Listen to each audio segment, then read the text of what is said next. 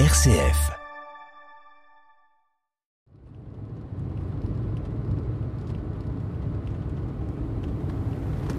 Voilà le panneau. Un panneau vert marqué d'une chouette nous indique qu'on est au bon endroit, au cœur du parc naturel de la Chartreuse, peut-être l'un des plus beaux massifs des Alpes, un cadre incroyable de près de 70 000 hectares. La montagne y est toute l'année parée d'un vert émeraude, comme dans un décor de conte presque mystique. Ici, on goûte la fraîcheur des forêts millénaires, à l'abri des sapins, des hêtres et des épicéas. On prend le temps de s'arrêter dans les petits villages de montagne qui jalonnent la route. On se perd avec plaisir dans les innombrables sentiers de marche du massif où on rencontre une biodiversité fabuleuse. On est hors du temps, hors du tumulte des villes qui ne sont pourtant pas si loin. Grenoble, Chambéry ou encore Voiron sont à seulement quelques dizaines de minutes de voiture, mais il n'en faut pas plus pour être totalement dépaysé. Et d'ailleurs, les visiteurs, je crois, ne s'y trompent pas. On a vu pas mal de randonneurs en montant sur le massif.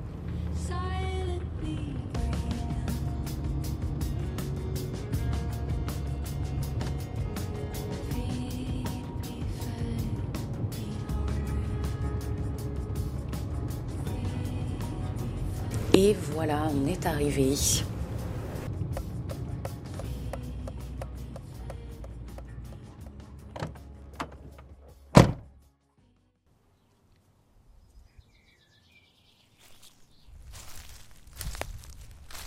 Les gardiens de cet écrin magnifique depuis presque 1000 ans, ce sont les moines chartreux, gardiens silencieux, dans la contemplation. Ils vivent ici en communion avec la nature. Ils ont même donné leur nom au massif. Et pour en savoir plus, nous, on a rendez-vous à la Correrie de la Grande Chartreuse, là où est né l'ordre, avec Pierre Deveau, le directeur du musée. On est ici en plein milieu du massif de la Chartreuse, donc à 2 km du monastère de la Grande Chartreuse. Cet ordre des Chartreux qui a été fondé en 1084 par Saint-Bruno. Et donc ici à la Correrie, ça a été habité par les frères Chartreux jusqu'au XVIIe siècle. Et depuis 1957, ce lieu a vocation à parler de cette vie monastique, ce que vivent les Chartreux au quotidien. Les visiteurs ne peuvent pas pénétrer à l'intérieur du monastère, et donc le musée a vraiment cette mission de montrer ce qui se passe à l'intérieur du monastère, pour permettre notamment à nos visiteurs de mieux comprendre et de mieux appréhender ce qui se passe vraiment dans le monastère et ce que vivent les Chartreux au quotidien. Et donc voilà, la ligne vraiment directrice, c'est de rendre présents les Chartreux, cette présence qui est aussi une présence dans l'absence. Et donc voilà, tout en subtilité, et voilà, on essaye de montrer au mieux à nos visiteurs ce que vivent les Chartreux. Comment ça se passe, cette relation-là finalement, entre la partie spirituelle et la partie culture? On a un grand lien avec les Chartreux, on ne fait rien sans leur accord ici à la Correrie, dans une approche réciproque entre nous, notre vision des choses et le retour qu'on peut avoir des visiteurs, et eux aussi leur ressenti et ce qu'eux voulaient montrer aux visiteurs. Ce dialogue réciproque entre le monastère et le musée est important pour nous. Ça nous permet aussi, nous, de présenter au mieux cette vie des Chartreux qui est actuelle. On est dans un cadre qui est superbe. Il y a des chemins de randonnée, il y a la Correrie ici à visiter, puis ensuite, souvent, les gens vont aussi faire donc le tour pour aller voir le monastère qui est un petit peu plus haut. C'est un lieu aussi de passage et de vie, malgré ce côté solitude. Donc, il y a ce paradoxe-là, mais en même temps, ça se nourrit, j'imagine, ces deux aspects-là. Oui, les Chartreux sont pleinement inscrits dans le monde qui les entoure. Ils ont ils prient pour le monde. Enfin, c'est vraiment leur grande mission, l'office de nuit. Donc c'est cette grande prière que les Chartreux font tous ensemble la nuit. Donc ça dure 2 à 3 heures. Et les Chartreux sont pris pour toutes les grandes intentions du monde. Et donc ils vont prier pour les pays en guerre, ils vont prier pour les gens qui peuvent souffrir de la maladie, pour les mourants, pour les gens qui peuvent rechercher un travail. Enfin, toutes ces grandes intentions rejoignent les Chartreux, et donc ils sont sensibles à ce que vit le monde aujourd'hui. C'est parti pour la visite.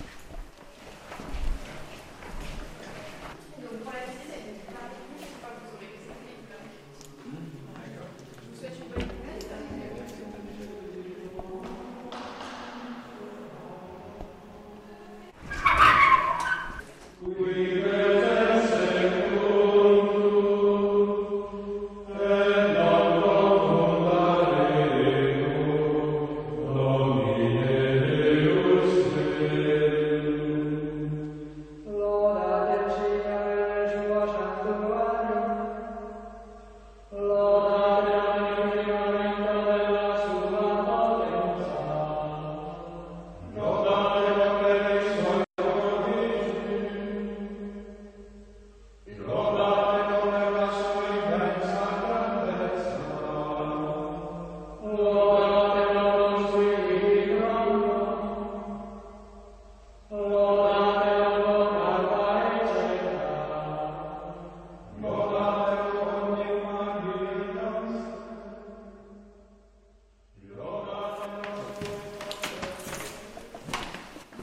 les gens rentrent par l'église, donc les gens sont un peu immergés dès le début de la visite dans cet esprit monastique. Donc ça invite les gens à se mettre vraiment dans cet esprit aussi un peu des lieux qui ont été occupés par les frères et donc auxquels on est très attaché aussi. Début de la visite par l'église, ensuite on monte là. Ensuite il y a deux parcours, un parcours plus historique et architectural par les 79 cartes que la Grande Chartreuse conserve et qui représentent des chartreuses d'Europe. Donc les gens vont pouvoir s'imaginer. Toutes les chartreuses sont bâties sur le même modèle, donc on retrouve les grandes caractéristiques architecturales de l'ordre. Et ensuite, les gens sont invités à revenir ici dans ce cloître et commencer la deuxième partie, qui est elle plus monastique et spirituelle, à vivre, à découvrir le quotidien des chartreux, de leur lever à leur coucher. On a en plein milieu un espace où les gens vont pouvoir se mettre un peu à l'écart et découvrir ce silence. Et pourquoi pas prendre un temps de méditation ou de prière selon les croyances de chacun. Mais vraiment goûter ce silence en plein milieu de la visite, ce qu'on n'a pas l'habitude de vivre aujourd'hui dans notre monde actuel, enfin, qui est toujours on est toujours dans un tourbillon. Et donc ici, on peut vraiment prendre le temps de se poser au milieu de la visite.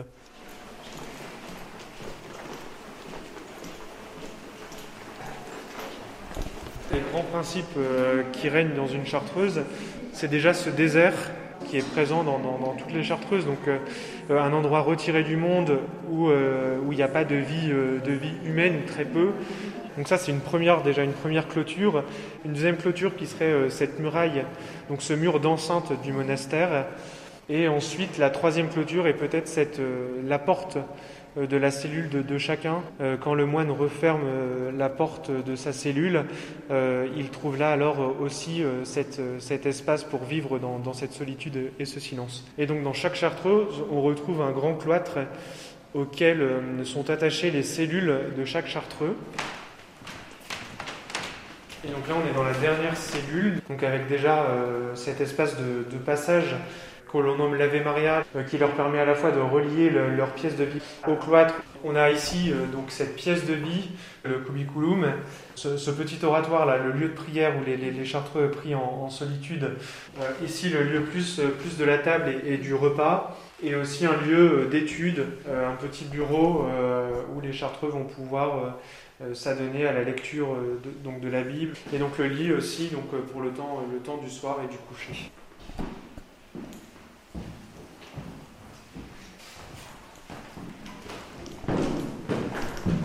On est là au rez-de-chaussée de la cellule, à la fois avec cet atelier, et donc ça permet aussi d'équilibrer les différents temps de la journée entre le temps de la prière, le temps du travail plus intellectuel, et donc celui aussi du travail manuel. Donc vraiment ici cet atelier, et ensuite à l'extérieur un jardin que le chartreux va dédier à ce qu'il veut, c'est son espace propre. Donc soit il va avoir l'âme d'un jardinier, il va cultiver son jardin, il va y créer un potager, ou alors certains vont y laisser pousser les orties et les mauvaises herbes. Voilà, c'est à l'envie.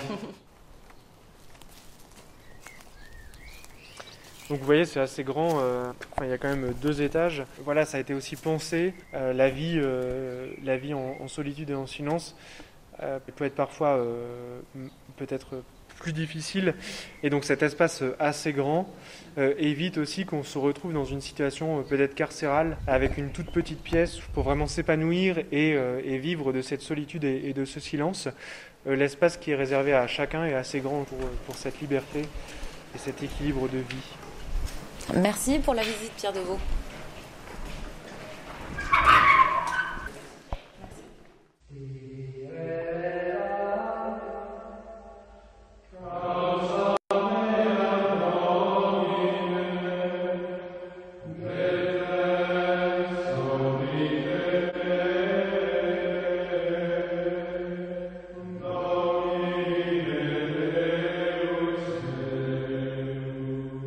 Radio Guidage, la balade de l'été.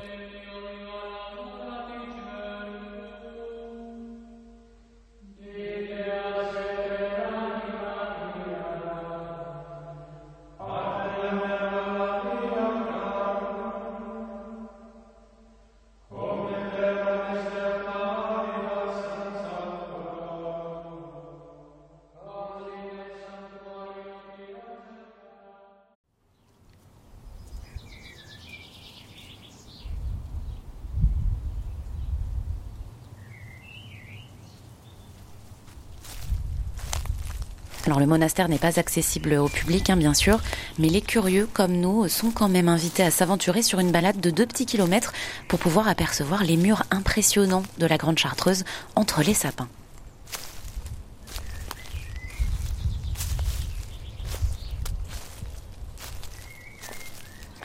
Ah, ça grimpe un peu hein, quand même. Hein. Ah, ça y est, hein, on la voit, elle est en face là, on voit les toits.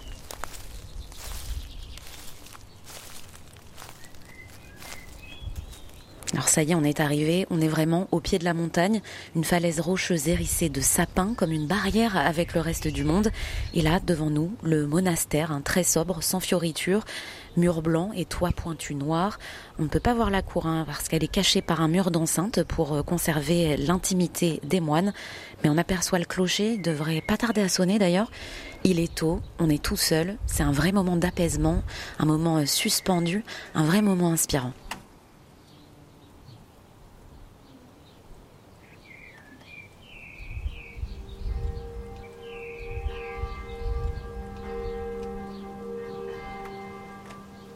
Et d'ailleurs, on va continuer notre route sur cette lancée, juste à côté, un peu plus bas, à Saint-Hugues.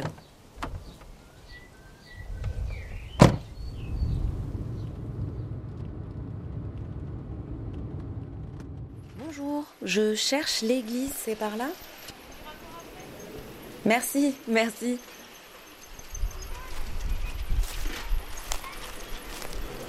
Et on va retrouver Pascal Chaumet, la responsable du musée Arcabas.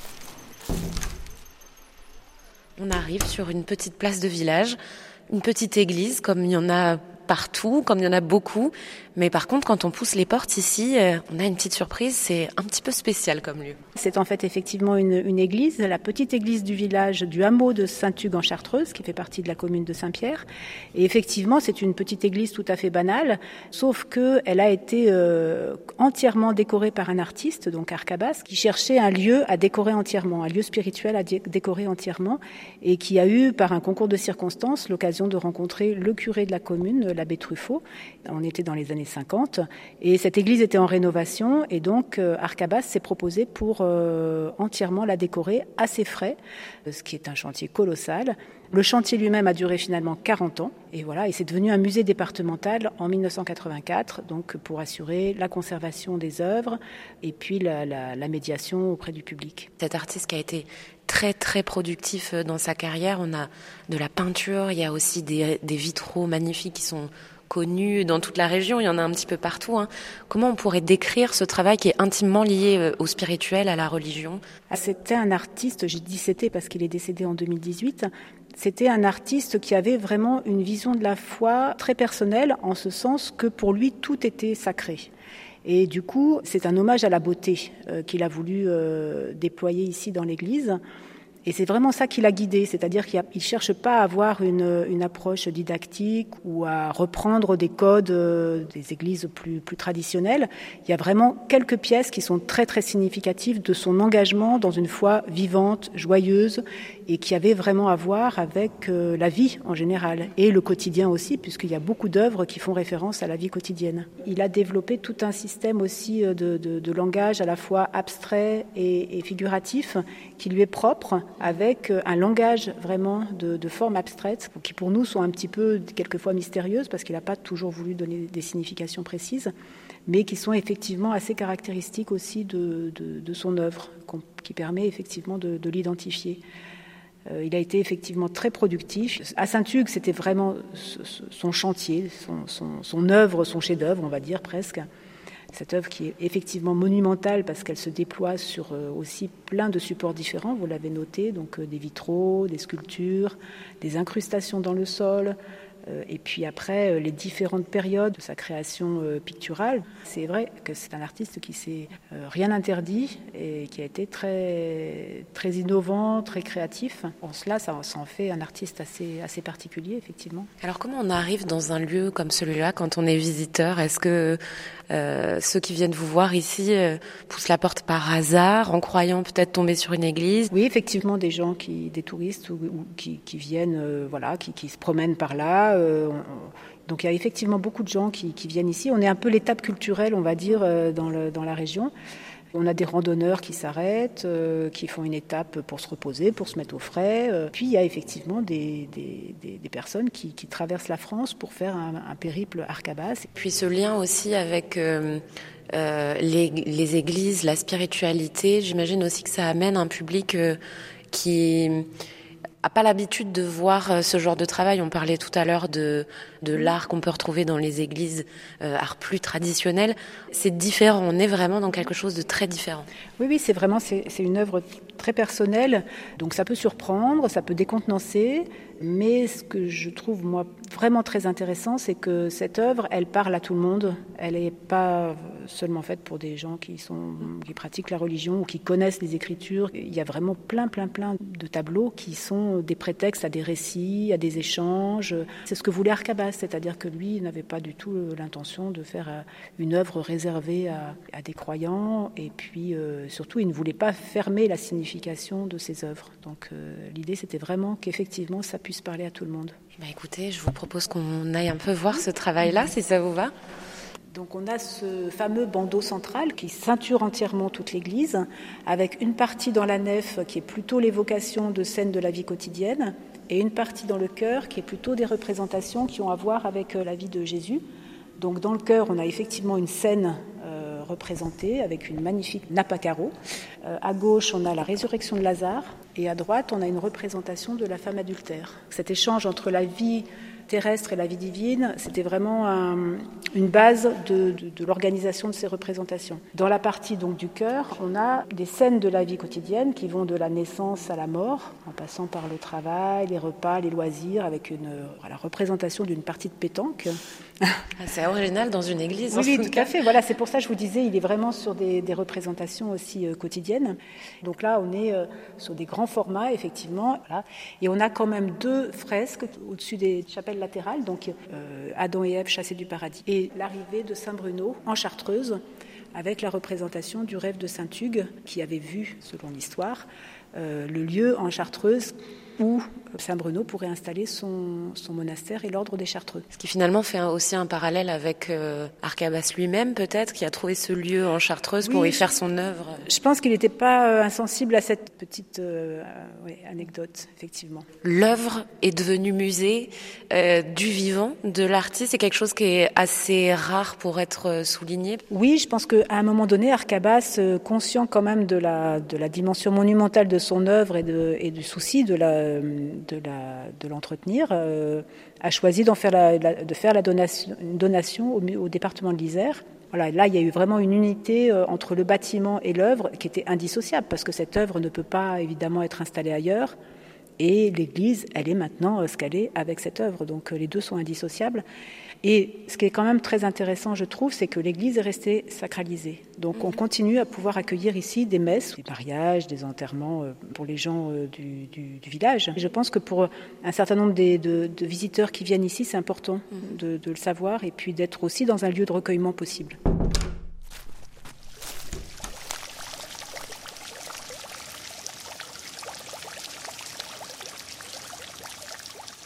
Chartreuse naturelle, chartreuse spirituelle et inspirante, chartreuse de terroir aussi. Et oui, car comment parler de la chartreuse sans évoquer son iconique liqueur verte, si bonne qu'elle a donné son nom à une couleur, peut-on entendre au détour d'un film de Quentin Tarantino.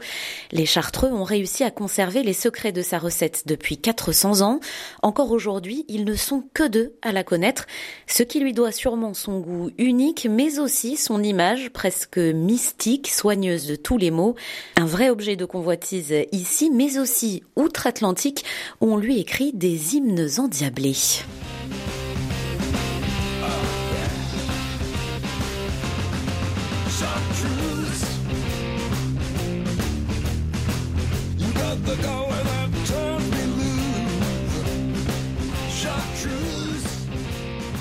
Mais c'est bien loin des films et du rock américain que s'écrit l'histoire de cette liqueur. On est à Aigues Noires, à quelques minutes seulement de la Grande Chartreuse. Ici, la distillerie associe toujours les moines chartreux à la fabrication. Au cœur de la forêt, à flanc de montagne, un bâtiment aux larges baies vitrées laisse apparaître ce qui ressemble à d'énormes alambics. Et c'est là que démarre le processus. On vient charger ces plantes dans ces alambics. Deux alambics tout neufs. C'est en gros de l'alcool sur fin et de l'eau. L'alcool est là en fait pour conserver toute la charge aromatique et médicinale des plantes, qu'on récupérera sous forme de bons produits, de distillats, et qu'on isolera dans la salle qu'on va aller tout à l'heure, qu'on appelle la cuverie, au niveau 2 de la cuverie, où là on profitera aussi du gravitaire et où frère Jean-Jacques ou Don Benoît viendront donner naissance à cette liqueur. On va aller continuer le cheminement de cette liqueur. Donc les distillats au niveau de la cuverie, au niveau 2 de la cuverie. On vient stocker tout ça à l'étage, ce qui permet à frère Jean-Jacques et à Don Benoît de venir à certaines étapes clés de la création de la liqueur. Là, il va pouvoir venir donner naissance à cette liqueur, faire l'assemblage des distillats, des macérats.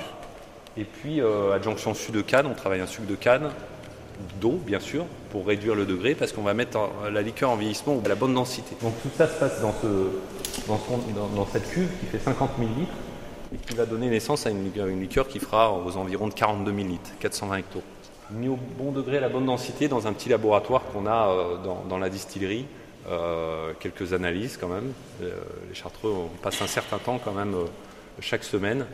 Et les opérateurs se chargent des différents pompages et des différents transferts à faire sur cette liqueur. Là, c'est en cours.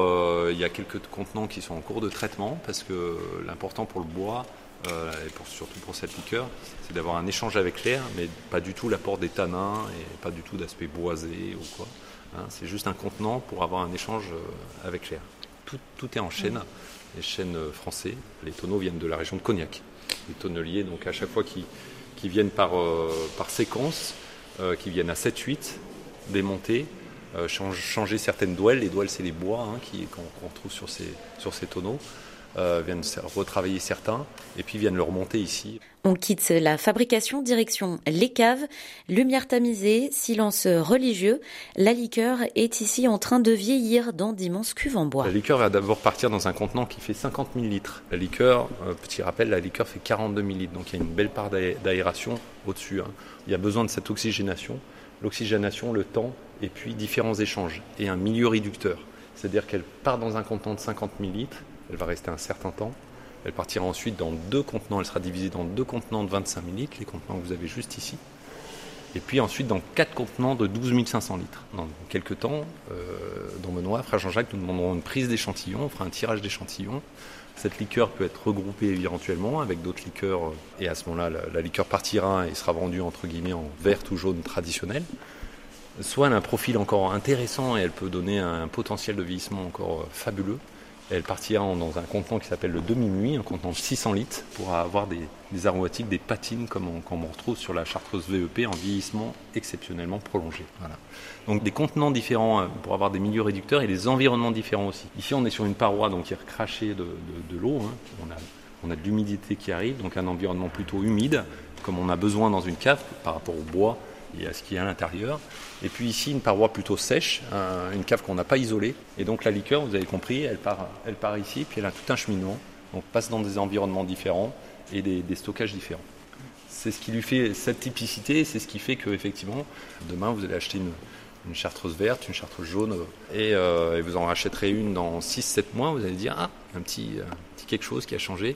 Il n'y a aucune volonté de la part des Chartreux d'en faire un produit standardisé, un produit lissé. Et cet effet presque millésime, vous le retrouvez à l'arrière de la bouteille, il y a une mise en bouteille. On ne parle pas de temps de vieillissement parce qu'effectivement, vous avez compris qu'elle va avoir certaines typicités, certains échanges que l'autre contenant n'aura pas. Et donc, et puis les plantes ont une charge aromatique forcément légèrement différente. On le retrouvera à l'intérieur de la bouteille. Et ces précieuses bouteilles sont désormais fabriquées ici depuis 2018, sur un terrain que les moines occupaient déjà il y a 400 ans. Emmanuel Delafont est directeur des usines chartreuses. Il est fier de s'être établi loin des zones industrielles. Absolument, c'est un lieu assez magique, patrimonial, historique. Il y a beaucoup de termes qui nous interpelle, l'ancrage territorial qui est juste extraordinaire. Et effectivement, le 30 août 1618, les Chartreux achètent ce site pour nourrir le monastère. Donc c'est vraiment les besoins agricoles, piscicoles, parce qu'ils mangeaient beaucoup de poissons avec des étangs qu'ils avaient créés. Et donc 400 ans après, jour pour jour, ils reviennent sur leur terre pour une autre forme d'agriculture, la liqueur, qui est un produit agricole avec la distillation de plantes, de 130 plantes, et c'est toujours eux qui sont derrière. C'est vrai que la Chartreuse porte cette différence en elle, c'est-à-dire qu'on aurait pu faire ce choix assez facile, une zone industrielle. On nous a proposé des très beaux sites très ancrés, et on a fait un choix sans doute plus difficile, mais qui est assez beau, c'est-à-dire de revenir sur un site authentique, aux portes du désert de Chartreuse que Saint-Bruno avait délimité en 1084, à proximité du monastère. Donc pour les moines, c'est aussi très important, puisque les temps de parcours pour aller travailler environ 2 fois par semaine à la distillerie sont beaucoup plus faibles qu'avant. Et c'est vrai qu'ici, on sent qu'on va pouvoir rester quelques siècles, voire on continuera à porter le tourisme, plus que jamais. Ça va être le cœur battant de l'image de la Chartreuse. Ici, ça va être un lieu un peu plus reculé, un peu plus secret, même si c'est un mot qui peut aussi convenir aux moines. Ici, nous serons, nous, au travail, dans la production, au calme, à la montagne. Quant à Voiron, nous aurons l'occasion de voir la vivacité de la liqueur sous toutes ses formes, au niveau gastronomique, au niveau artistique, et puis évidemment au niveau de la visite des caves qui continuera, puisque nous avons fait un choix fort aussi de faire perdurer la plus longue cave liqueur du monde à Voiron. Il y a vraiment la trilogie chartreuse ici qui résonne, c'est-à-dire avant d'être un ordre, c'était un massif, avant d'être une liqueur, c'était un ordre. Donc on lit bien le massif, l'ordre et la liqueur à travers ce même mot, Chartreuse, et c'est vrai qu'il y a une authenticité ici qui résonne vraiment très très fort. On sent qu'il y a quelque chose qui nous dépasse.